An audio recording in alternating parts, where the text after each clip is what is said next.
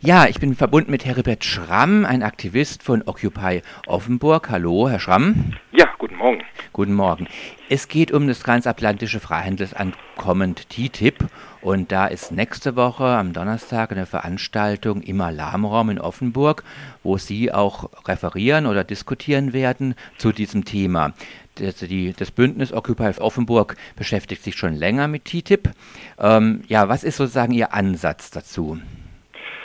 Der Ansatz ähm, von unserer Seite ist vor allem der Ansatz in Richtung auf Demokratie. Es gibt viele Möglichkeiten, sich diesem Abkommen zu nähern, beispielsweise Verbraucherschutz, beispielsweise Nachhaltigkeit, beispielsweise Arbeitnehmerrechte, soziale Rechte, all das ist für uns wichtig.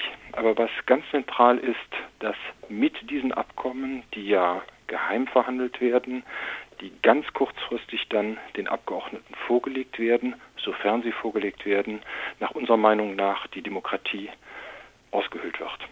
Ja, diesen Eindruck muss man gewinnen, wenn man so diese Diskussion betrachtet. Also wenn etwas geheim verhandelt werden muss, dann ist ja immer schon so ein bisschen der Verdacht da, dass irgendwie die Öffentlichkeit oder die Menschen nicht beunruhigt werden sollen. Worüber könnten die denn beunruhigt sein? Haben Sie da Informationen, was denn da vielleicht so schwierig sein könnte an diesen geplanten Abkommen? Ja, ich denke, es gibt äh, in den USA und in Europa unterschiedliche Standards und es besteht die Gefahr, dass äh, zu beiden Seiten des Atlantiks Standards gewählt werden, die das Handeln einfach machen, die aber nicht im Sinne von sozialen, Verbraucher- und Naturrechten sind. Ja, Wenn Sie möchten, kann ich dazu ja. einige Beispiele nennen. Ja, gerne.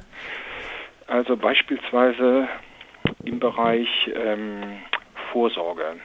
In der EU gilt das Prinzip der Vorsorge. Das heißt, diejenigen, die bestimmte Stoffe benutzen, müssen sie müssen nachweisen, dass diese unbedenklich sind. Mhm. Für diejenigen, die sich etwas besser auskennen, das ist das sogenannte REACH-Verfahren. In den USA ist das Verhältnis genau umgedreht. Derjenige, der Angst hat, dass etwas gefährlich ist, muss nachweisen, dass es tatsächlich gefährlich ist. Das ist ein Unterschied, der sich sehr klein anhört, der aber folgende praktische Konsequenz hat.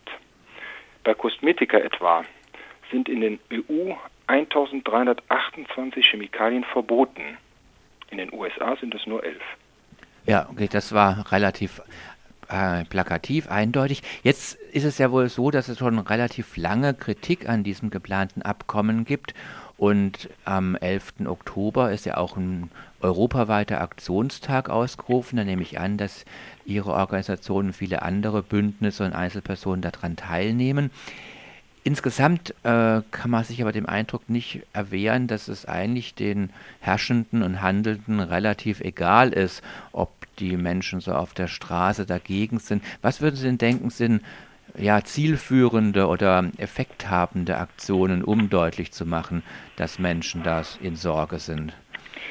Ja, das ist eine sehr gute Frage. Also auf Initiative der Grünen haben sich verschiedene Menschen und Gruppen am vergangenen Dienstag getroffen. Wir werden überlegen, welche Aktionen äh, zielführend sind.